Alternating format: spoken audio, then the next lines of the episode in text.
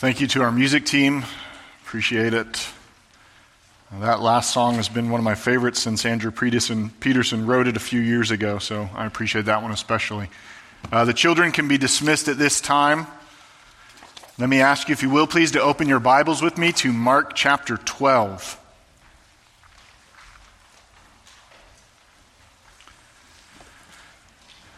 Mark chapter 12, verses 1 to 12 is our passage for this morning as we continue to look at the showdown between Jesus and the religious leaders in the temple during the last week of his earthly ministry before his death and resurrection. It's a passage that tells us the story of Israel's history, most especially the religious leaders of Israel's history and their re- rebellion against God and the, the depth of their own sinfulness and wickedness, and yet the reality that God will not be stopped by the sinfulness and the wickedness of man. Please follow along with me as I read Mark chapter 12, verses 1 to 12.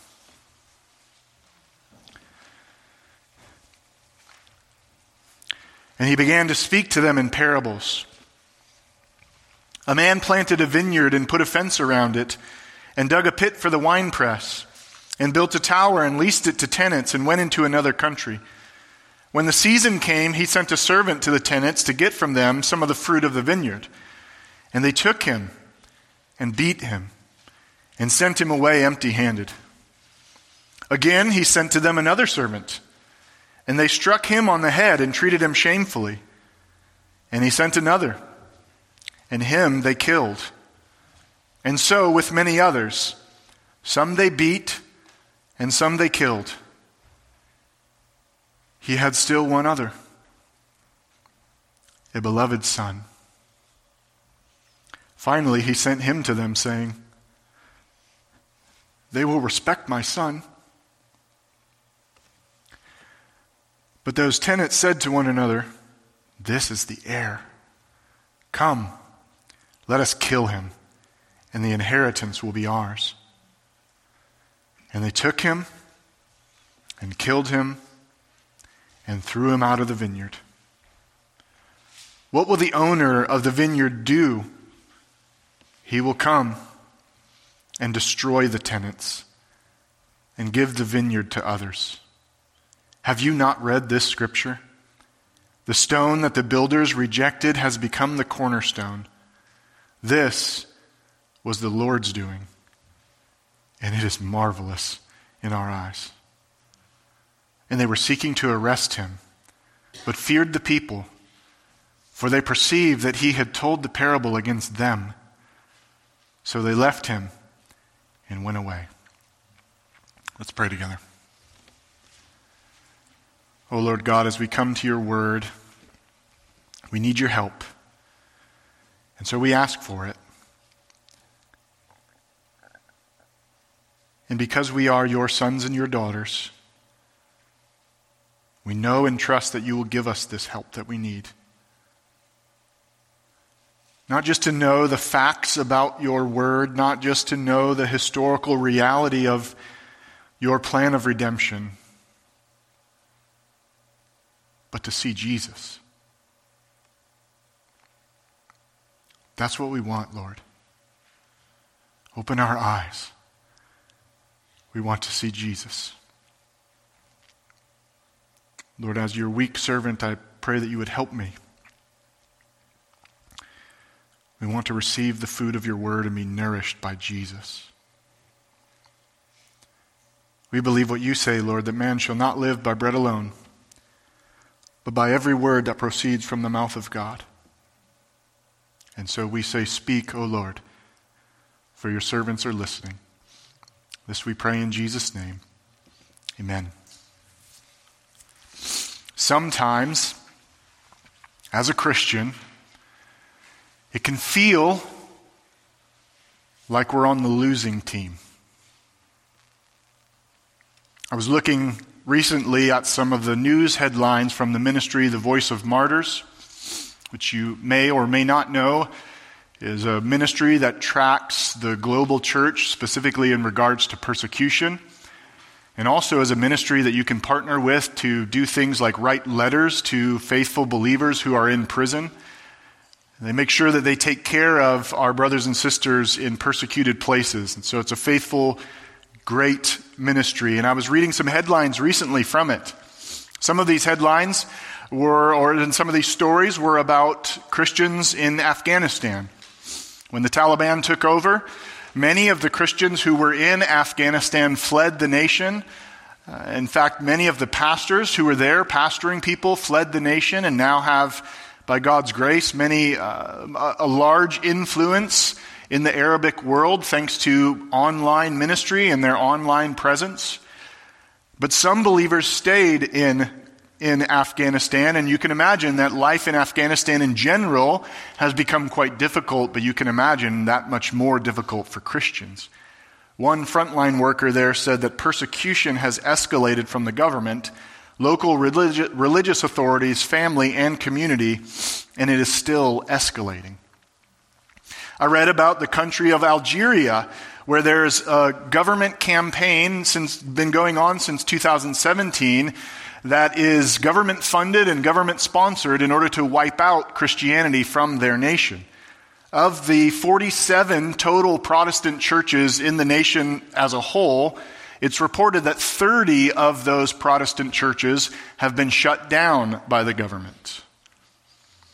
I read about a father and a daughter in India who were miraculously converted by the Lord as the Lord had healed this daughter who was born with, amongst other things, paralysis, and, and who by God's grace can now walk and ride her bike and speak the gospel to people. They were warned by Hindu extremists in their village to not preach the gospel anymore. They were told to be quiet or else. But they, of course, refused to do that. And on January 16th of 2023, just a few months ago, they were riding their bike home from a neighboring village. And some of those Hindus that warned them to stop speaking about Christ followed them in their car, hunted them down, and struck them with their vehicle as they rode their bike. They are, at least as far as I know, if they have survived, they, are, they were seriously injured and remain so.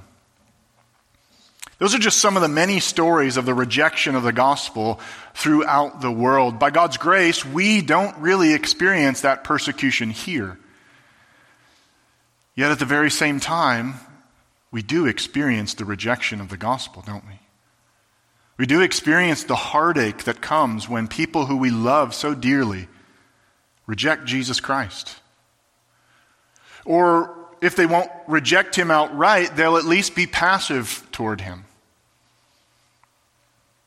They'll maybe be interested in Christianity when they have kids one day, because after all, if you want your kids to be moral, then you send them to Sunday school, right?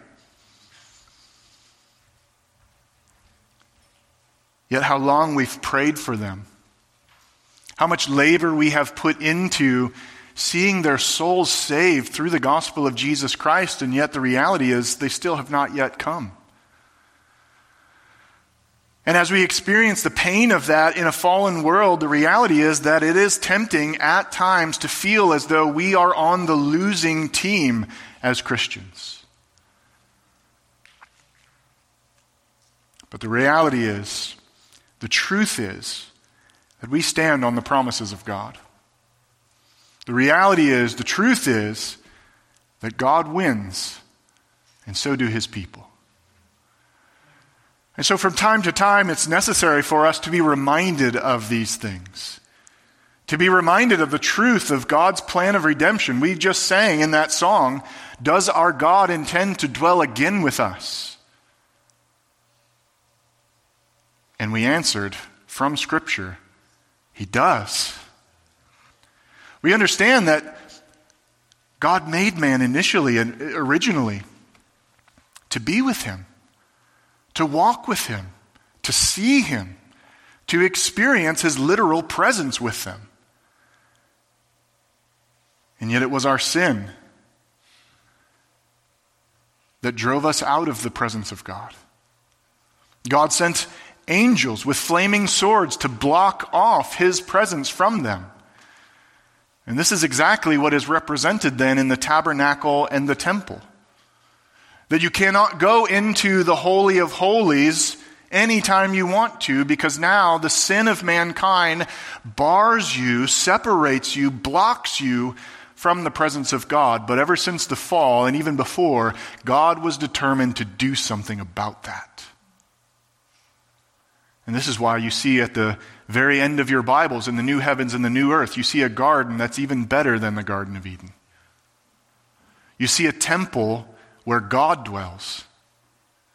You no longer see the light of the sun because the glory of God outshines it. Does our God intend to dwell again with us? He does.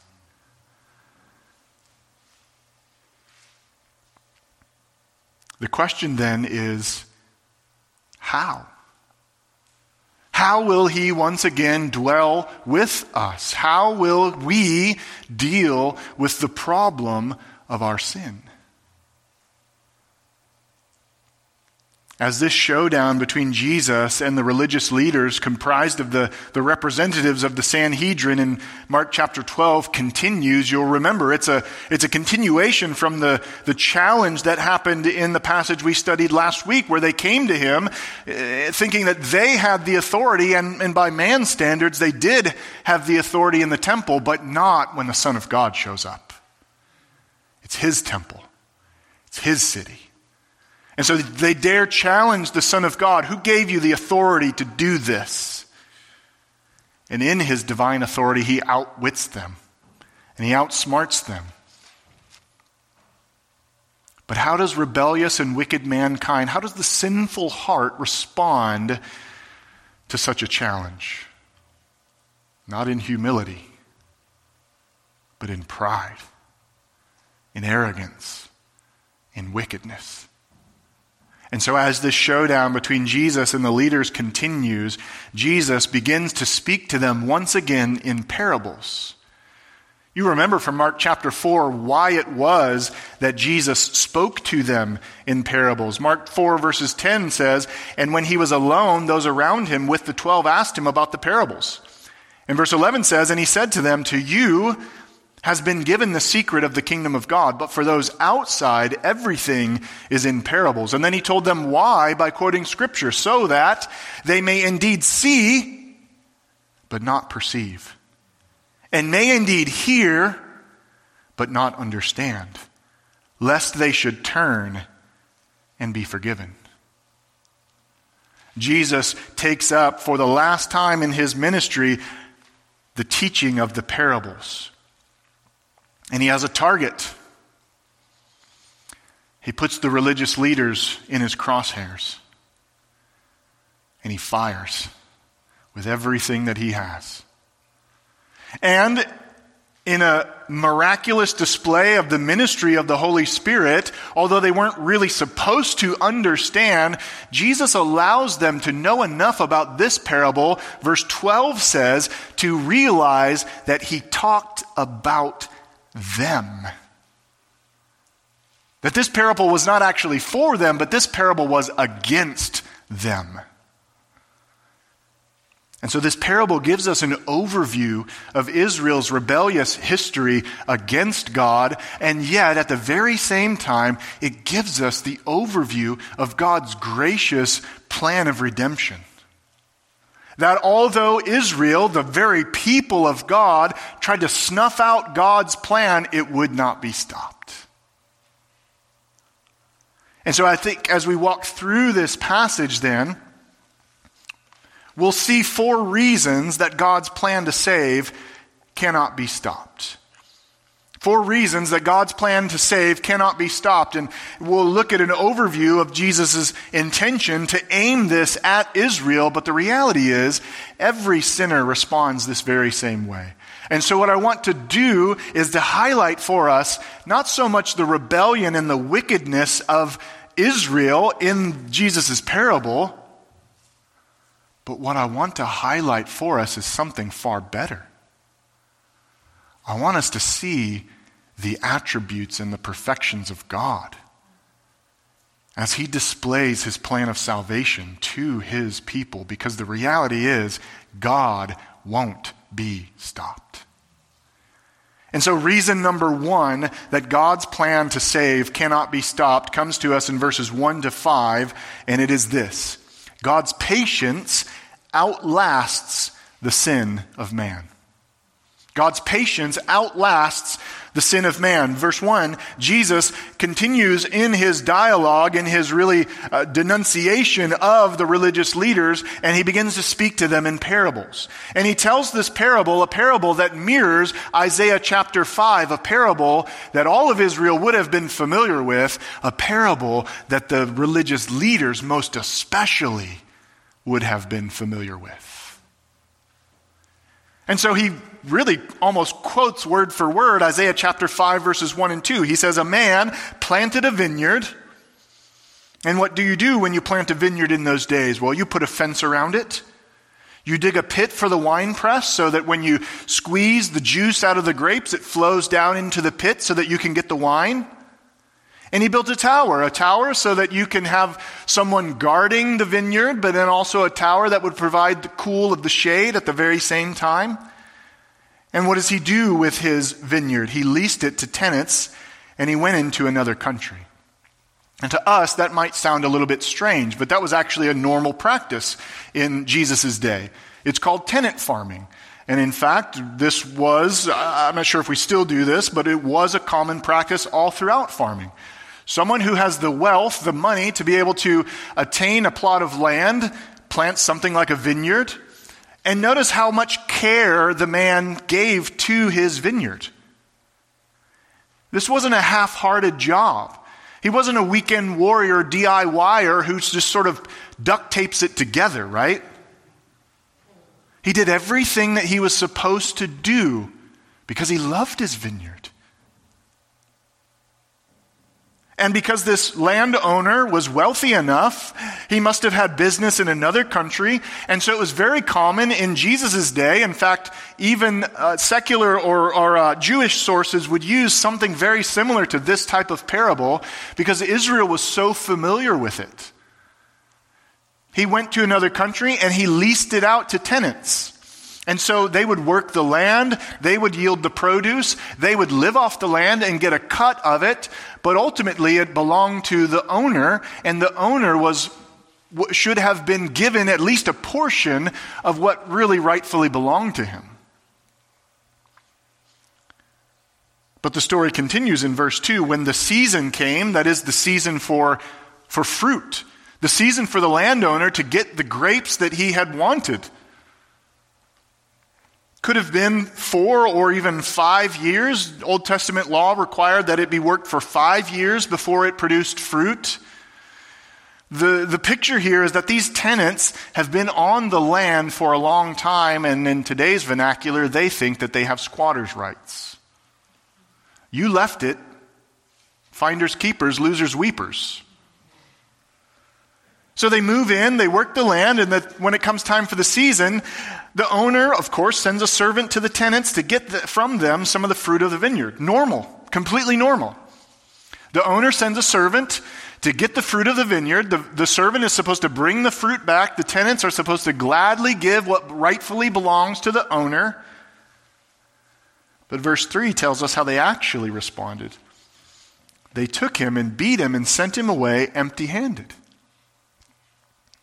Rather than give to the owner what the owner rightfully deserved, they thought it belonged to them. Perhaps they were confused and they didn't understand that this servant represented the owner, though that would have been a very poor excuse. This is not an act of ignorance, it's an act of defiance and rebellion. And perhaps the owner was wondering, scratching his head, well, maybe they didn't realize that I was, he was sent in my, uh, um, in my own authority. And verse 4 tells us, and again, he sent to them another servant. What did they do to this servant this time? They struck him on the head and they treated him shamefully. So, in his great patience, the owner sends another. And this time they escalated their violence to murder. They killed him. But notice Jesus' story continues, and so with many others, some they beat and some they killed. The owner wasn't going to stop there. The owner was determined to get what was rightfully his, and he would continually send servants to the tenants in order to claim what rightfully belonged to him. What is this a picture of?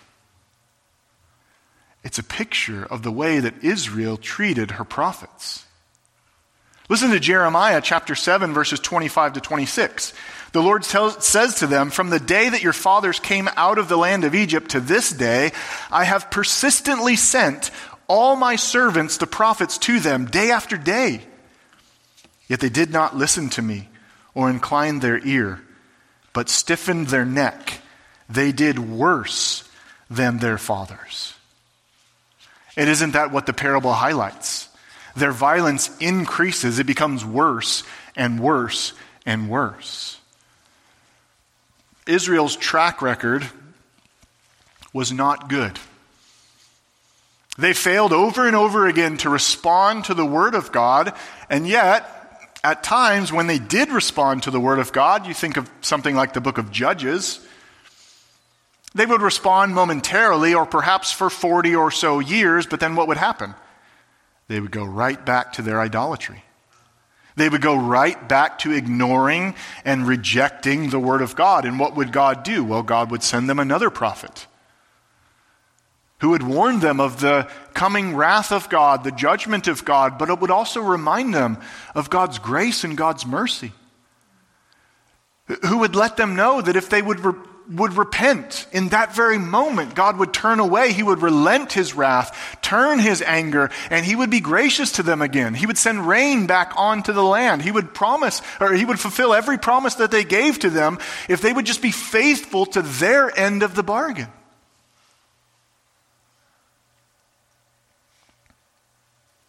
The writer of Hebrews picks up on this very same theme. In Hebrews chapter 11, verses 36 to 38, he gives us an overview of how Israel treated God's servants.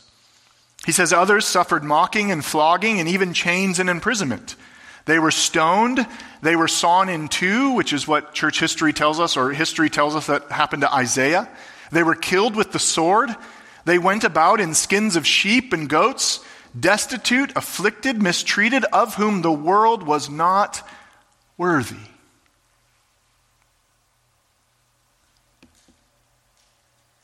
And so Jesus tells this parable and aims it directly at the religious leaders who have come to confront him, ask him about what authority he's doing these things, and yet Jesus highlights for them their own wickedness. But think for a moment about the perspective of the owner. You might read this parable and, and ask yourself, what is wrong with this owner? Why would you keep sending someone to them? I mean, once, okay, maybe, you know, fool me once, shame on you, fool me twice, shame on me. Once, maybe, but twice, three times, and then again and again and again and again? You see, it's, it's, as we look at the scriptures and as we look at the history of Israel, we see obviously, glaringly, the sinfulness and the unfaithfulness of the very people whom God had saved. And yet, what we see transcending all of that is the patience of God. And so, for us as Christians, it's not so encouraging to look at the slaughtering of the prophets, is it? But it's deeply encouraging to look at the patience of God. This certainly gives us a window into Israel's sin, but it gives us a window into something so much more glorious into the very heart of God. It lets us see the patience of God in dealing with his people. That though they rebelled against him over and over and over again, he sent them his word through his servants over and over and over again.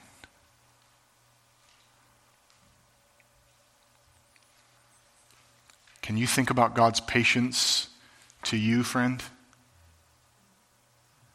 As you look about, as you, as you look on the, the timeline of your own life, can you see the patience of God extended to you over and over and over again? That time when you made that foolish decision to do something you knew you shouldn't have done, and it could have very well killed you, and yet God spared you. That time, perhaps, maybe when you shook your fist at God, and yet God still let you breathe His air. I heard a story this week of a, of a famous atheist of years past who would travel around speaking against Christianity. And in one particular uh, speech of his, he said, uh, he pulled out a pocket watch from his pocket, because that's where you keep pocket watches. And he said, For five minutes, I'm going to blaspheme God, and I'm going to prove that he does not exist because he's not going to strike me down. And so on and on he went for five straight minutes, blaspheming God, so much so that at least some of the people in the crowd got so uncomfortable they left. And at the end of that five minutes, the man stood there, still alive, and said, See, I told you, God does not exist. And when a faithful Christian heard that story, he said about that man, Was he so foolish to think that in five minutes he could exhaust the patience of God? You see, that's what sin does. It brings God down to your level, thinking that somehow God is, is like you in some way, and that you can try to bend God to do your own will. You can test God, you can tempt God, but the reality is that God is God. 2 Peter chapter 3 verses 8 and 9 says this to us, but do not overlook this one fact, beloved, that with the Lord one day is as a thousand years and a thousand years as one day. The Lord is not slow to fulfill his promise, as some count slowness, but is patient toward you, not wishing that any should perish, but that all should reach repentance. Let me ask you, friend, are you here today taking advantage of the patience of God?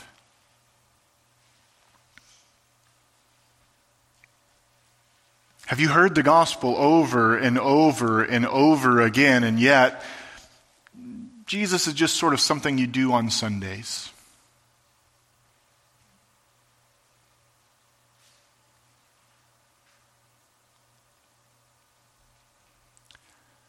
Hear Peter tell you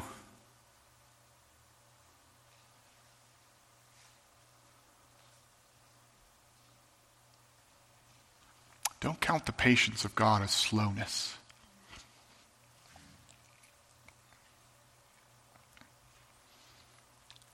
If you're here today and you have never responded to the reality of your own sin, to the call to repent of that sin, to the call to believe in the gospel of Jesus Christ, the fact that even though you are a sinner, Jesus Christ absorbed that sin, took on the Father's wrath on the cross for you and then rose again in victory three days later to be vindicated by the Spirit of God to show that He is indeed the one and only Savior of the world, the one mediator between God and man. If you've never believed that message, friend, here's the truth. You don't know how much more God will be patient with you. Perhaps he'll be patient for years and years and years, but perhaps you won't even make it home today. But if you're here as a Christian, oh, dear friend, remember the patience of God with you.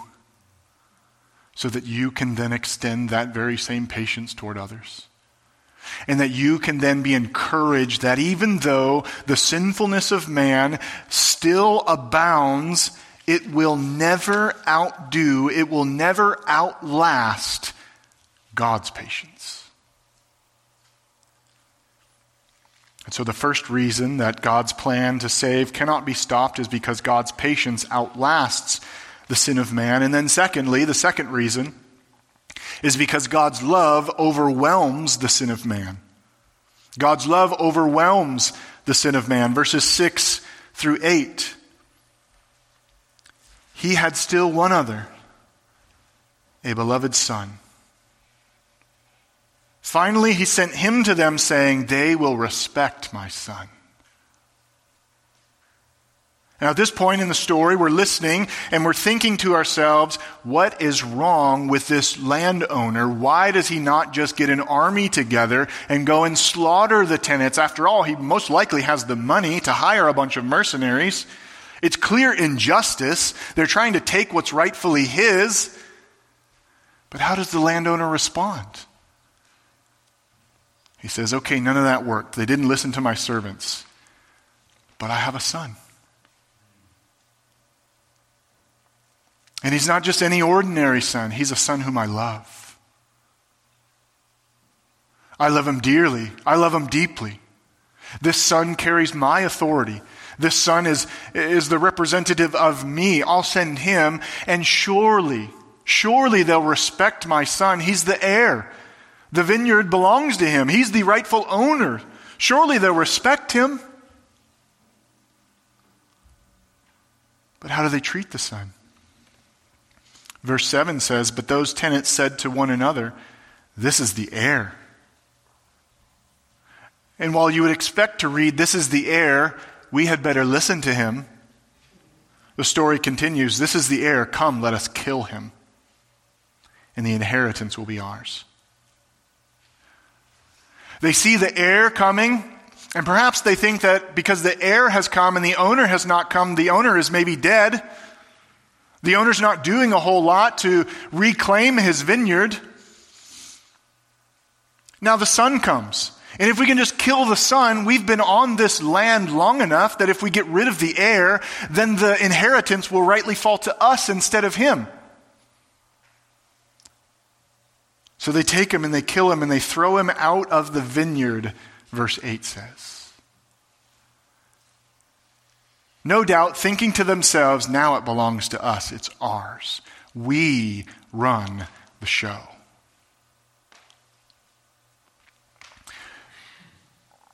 Do you remember what happened when the son rode in on a colt into Jerusalem?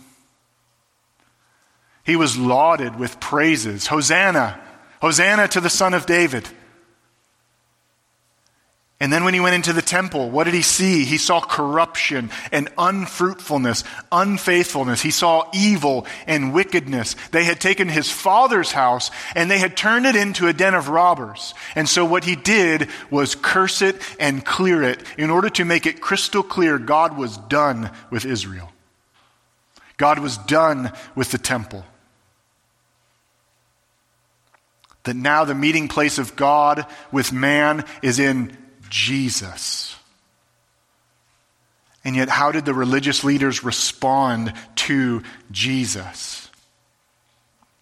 Verse 18 of chapter 11 says The chief priests and the scribes heard it and were seeking a way to destroy him. It's no question, is it, who Jesus is talking about in his parable? Who's the beloved son? Well, according to Mark chapter 1, verse 11, at the baptism of Jesus, a voice came from heaven You are my beloved Son. With you I am well pleased. And then again at the transfiguration of the Lord Jesus Christ on the top of the mountain when the disciples see him in all of his glory. Mark chapter 9 verse 7 says, And a cloud overshadowed them, and a voice came from out of the cloud, This is my beloved Son. Listen to him. And yet, how do the tenants treat the landowner's beloved son?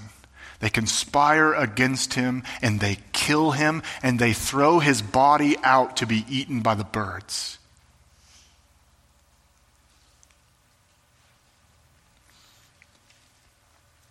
And yet, as we see the wickedness and the evil, the corruption of mankind, which is true not just of Israel's leaders, but which is true of every single person who is not in Christ.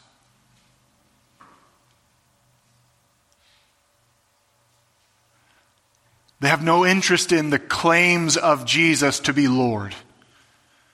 Everybody's fine with a Savior who can get them out of a jam every once in a while. But when Jesus says, I'm in charge, you obey me, you love me, you follow me, then they say, either as wickedly as the leaders or as politely as anyone else, no thank you. And yet, the reality is that that is the very same attitude that these wicked tenants display. But yet again, what we see behind the ugliness and over top of the ugliness, sovereignly ordained and even greater than the ugliness of man's sin, is the love of God. If you were the landowner, would you have sent your son? I wouldn't. No way. No way. We can feel the pain of that, can't we? And yet, how much of a greater act was it when the Father sent the Son? For God so loved the world that he gave his only begotten Son. And why did he do it? For whosoever believes in him should not perish, but should have eternal life. You see, it was the love of God that overwhelmed the sin of man. Jesus tells this story, and it would have gotten in everyone's crawl. It would have stirred up everyone to anger, but it's a small picture of what the Father did in sending His Son. And the reality is that even though it was the landowners that killed the Son in this parable, and even though it was the religious leaders who handed Jesus over to Rome in order to be crucified, in reality, the truth is it all was a divine act of God. Acts 20 23, Peter preaches this Jesus delivered up according to the definite plan and foreknowledge of God, you crucified and killed by the hands of lawless men. You see, from man's perspective, it seemed as though we killed Jesus, but from God's perspective, the death of Jesus was all part of his plan. Because the love of God will not be outdone by the sin of man.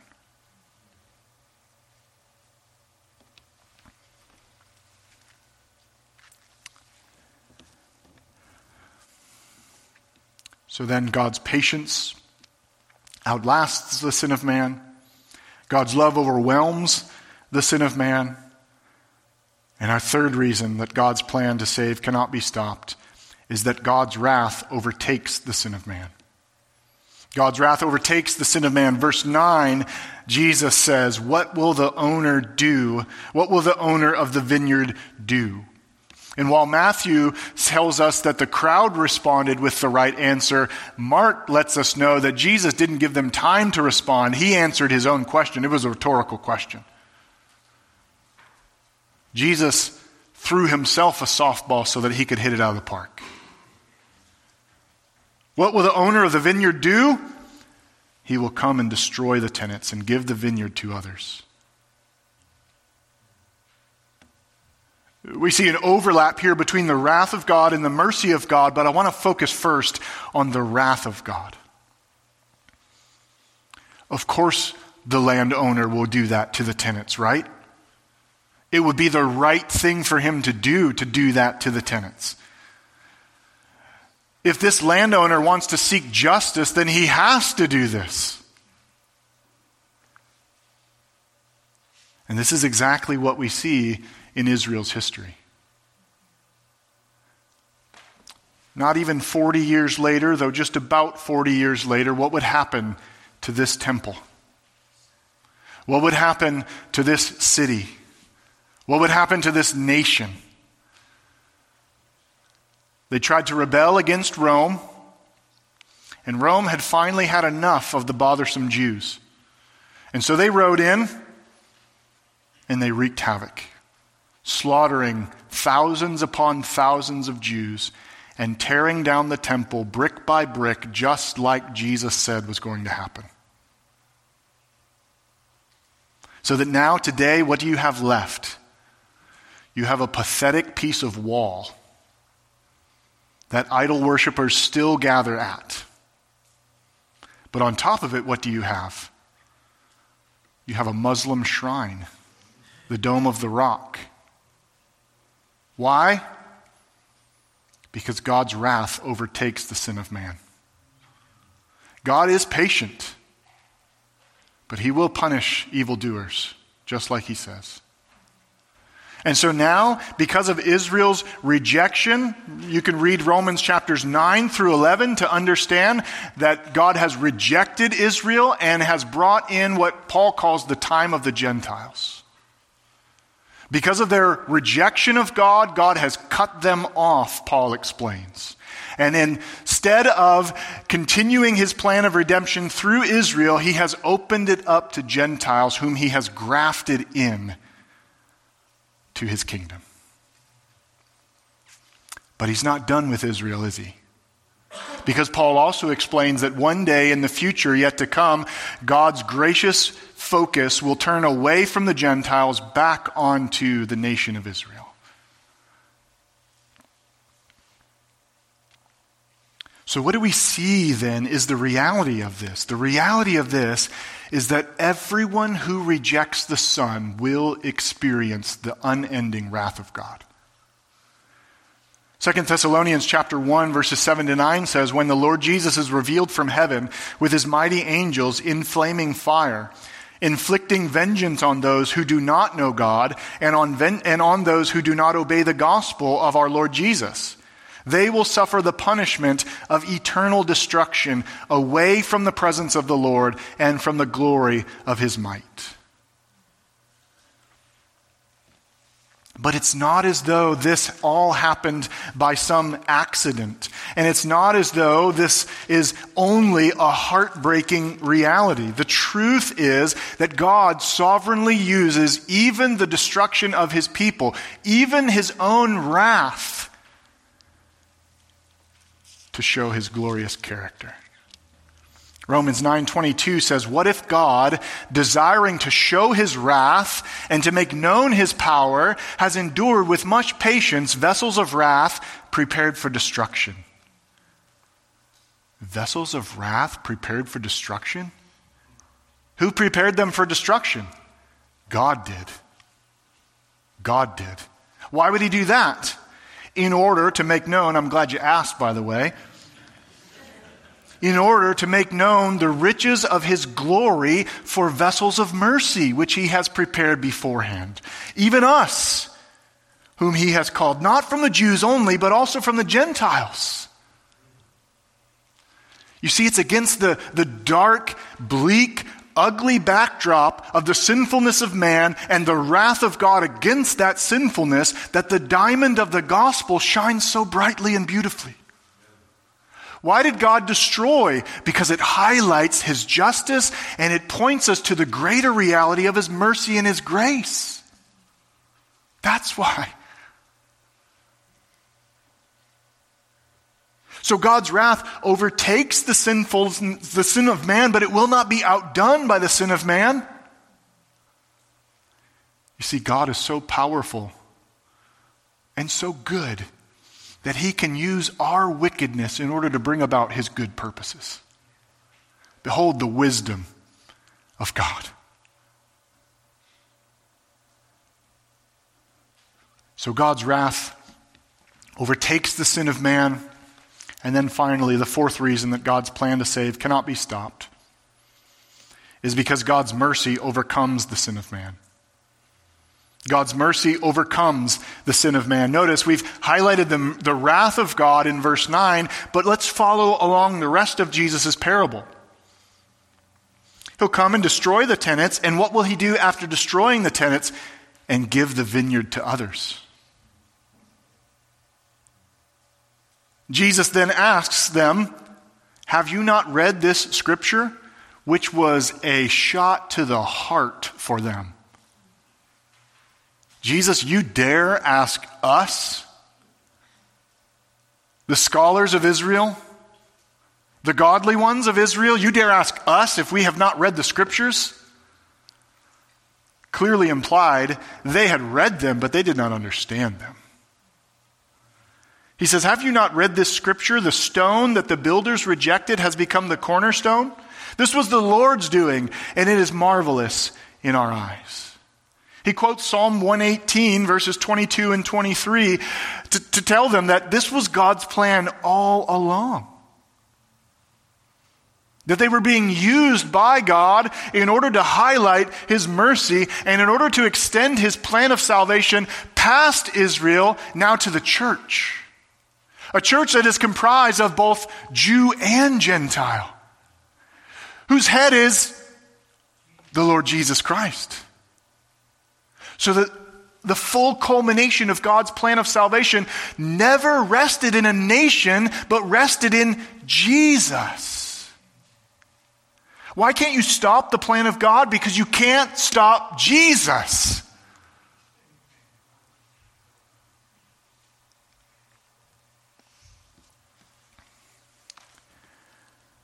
Peter uses this very same explanation as as Jesus explains from Psalm 118 that the stone the builders rejected has become the cornerstone, the picture is these builders are building a stone building and they're scanning their material that they've got to work with. They're looking at the stones and they're measuring and they're eyeing them and they're using whatever materials that they had to use in those days and they're analyzing perfectly every one stone and they come to a stone and they decide, ah, this one's not good enough to make the cut.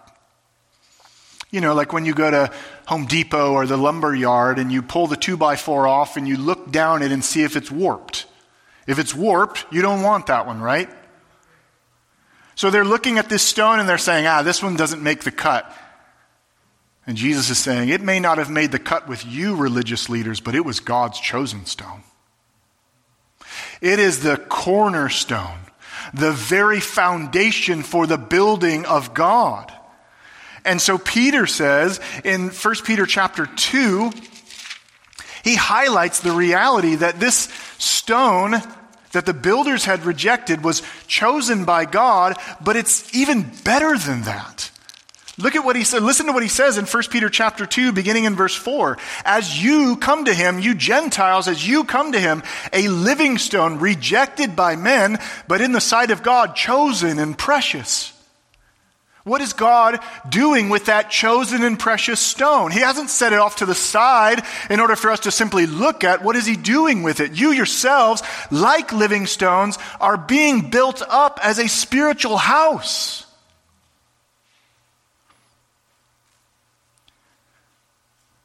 What is, what is true of the Christian? What's true of the Christian is that you're being built up on the cornerstone, on Jesus Christ, to be the spiritual dwelling of God, to be the new temple of God.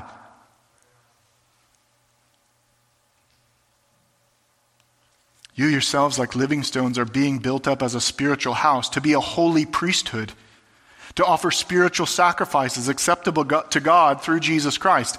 Boy, that sounds awful Jewish, doesn't it? For it stands in Scripture Behold, I am laying in Zion a stone, a cornerstone, chosen and precious, and whoever believes in him will not be put to shame. So the honor is for you who believe. But for those who do not believe, the stone that the builders rejected has become the cornerstone, and a stone of stumbling, and a rock of offense. They stumble because they disobey the word as they were destined to do. But you, you, Christian, you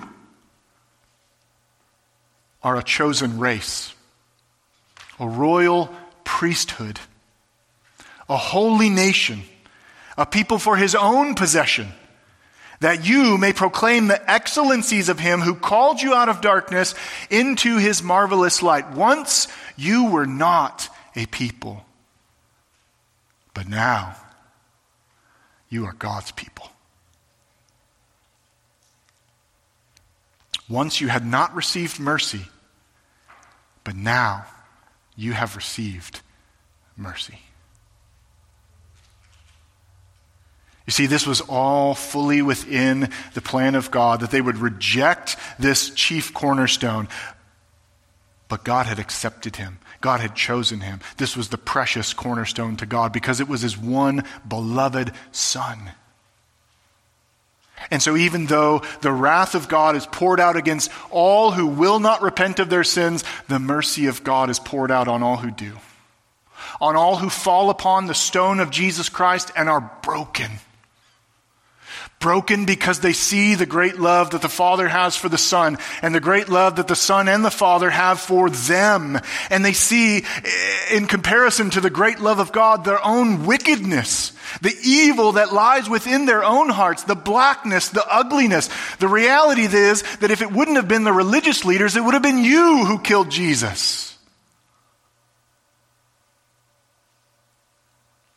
And yet God's mercy pulled you out of the fire, took you out of the darkness, broke the chains of your sin and slavery. And God said to you, You're no longer not just a nobody, you're a somebody. And you're not just a somebody, you're my son, you're my daughter, you're my child. You, I love.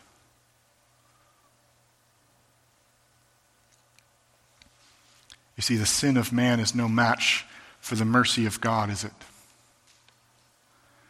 And yet, as they see the patience of God, as they see the love of God, as they see the wrath of God, as they see the mercy of God, how did they respond in verse 12? And they were seeking to arrest him, but feared the people, for they perceived that he had told the parable against them. So they left him and went away.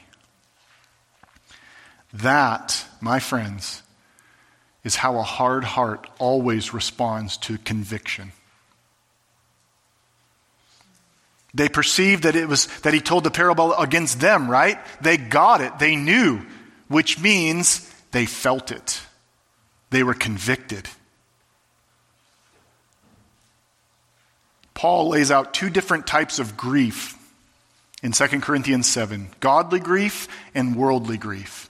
Worldly grief leads you to death, and godly grief leads you to repentance. They both happen, and grief is always a gift. Conviction is always a gift. Feeling bad is always a gift. Do you know why? We should feel bad. We're sinners. You should be convicted. You're unrighteous. And so, what do, what do those who humble themselves and believe the gospel of Jesus Christ do when conviction comes? They repent. They say, Lord, I'm sorry, forgive me. But what do those who are resilient in their pride and rebellion do when God convicts them to the core of their heart? They say, Ah, get out of here, God. They make excuses like, That was too harsh. You're just being mean to me. All the while, it's the stubborn, sinful heart that responds in that way. Friends, be careful how you respond to your sin. Be careful. Because the truth is, there but for the grace of God go we. Keep a sensitive conscience and a soft heart to the truth of God's word and the reality of your ongoing sin. Because if you don't kill sin, sin will be killing you. So, what do they do, or what do we do then when the when the sin of our own flesh, our temptations rise up against us, we look to Jesus. Every time. We look to Jesus and we remember the love of the Father for the Son, the love of the Father and the Son for us, and our hearts melt as we look at that type of love. As we see the character of God on display over and over and over again for us. Because the Father sent the Son, God won't be stopped. The Lord Jesus says, I am building my church, and the gates of hell will not prevail against it. Sometimes it can feel like we're on the losing team. But you know the story. God wins. And because God wins, all who are in Christ win with him. So, friends, keep praying. As long as someone has breath in their lungs, it's not too late for them to repent. It's not too late for us to intercede on their behalf, even if they don't know that they need God. Keep praying, keep working, keep preaching the gospel, because it's, the, it's only this gospel that will ever change anyone's hearts, just like it changed ours. Take courage, my friends. God will not be stopped. Let's pray together. Father, thank you for your goodness and your mercy, your power and your strength, for your patience, for your love, even for your wrath. We read the book of Revelation and we understand that one day we will praise you as you pour out your wrath on the corruption of mankind. We praise you for who you are, Lord, and we thank you for the opportunity to see your character on display. We pray that you would help us to see your character in our lives and to be both humbled and strengthened by the truth of who you are and what you've done for us in Jesus Christ. It's in his name that we pray. Amen.